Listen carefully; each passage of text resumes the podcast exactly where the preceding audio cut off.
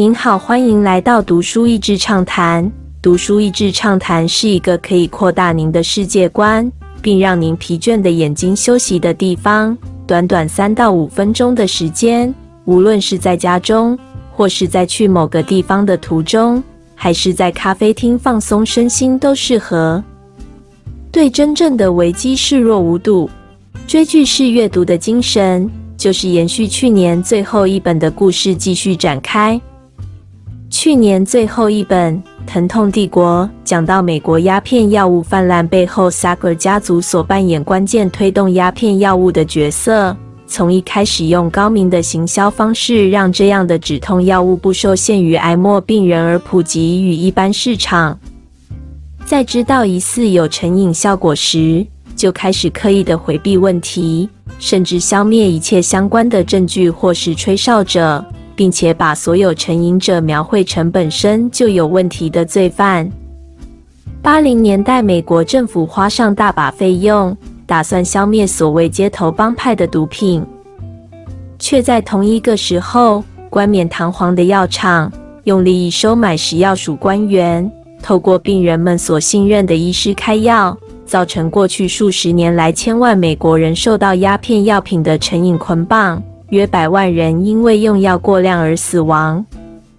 从不同的角度看毒瘾，HBO 有一部电影《Crime of the Century》世纪犯罪，以及串流媒体 Hulu 所制作的《Dope Sick》毒疫迷你影集，用不同的角度讲这个故事。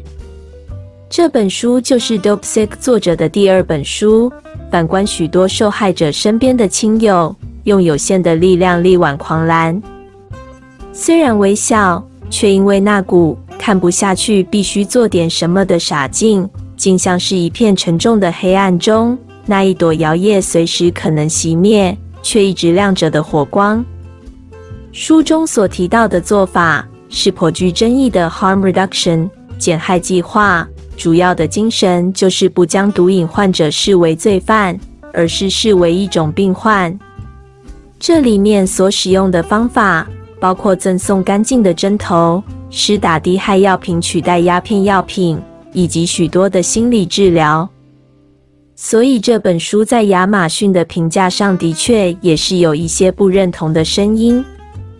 毕竟，一般疾病的患者带给身边的人主要是照顾的负担。但是毒瘾的患者在瘾症发作时，是会做出许多不理智的行为，让身边的人信任感一点一滴被磨损。为何而奋斗？所以为什么会有一些小人物愿意做这样的尝试呢？书中的每一个故事，每一位努力奋斗的平民英雄，都是成长在家人或是生活周边饱受毒瘾摧残的人。读着这些故事，跟国际间对美国的印象有蛮大的落差。特别是在美国东部阿帕拉契地区，有许多劳力工作的人在工作机会被掏空之后，陷入毒瘾的捆绑。很多人其实都只是身体疼痛，开始使用止痛药，而竟然成为毒瘾的患者的。当你身边有大半的人因毒瘾做出难以想象的选择。或甚至你的孩子在青少年时期就因为药物过量而死亡，真的是好像活在地狱当中一般令人绝望。这些小人物之所以愿意投身在一个看似难以获胜的战役中，就是因为他们没有所谓的 NIMBY 的心态。为了所爱的人，他们用上各种方法得到资源与支持。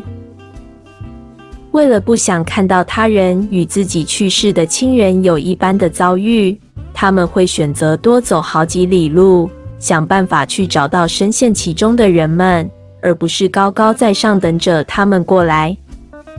为了不想毒瘾低头，他们像是小虾米对抗大鲸鱼一般，去跟政府单位据理力争，用各种创意创造出一些小小的空间，能够救多少人就算多少人。这当中还是有很多强烈的挫败，但许多因此获救甚至逐渐恢复正常生活的人们，对他们来说，关键的不只是那些心理咨商或是低危险药物替代，而是在他们都放弃自己、厌恶自己的时候，竟然还有人把他们好好的当一个人看待，用温柔和同理来接纳与拥抱他们。视而不见不是解决方案。书名《Raising Lazarus》指的是圣经当中一名叫做拉萨路的穷人，奇迹是复活的故事。让他恢复生命的是上帝，但就在他走出石墓的时候，亲友们把他身上的裹尸布拆掉，让他能走下去。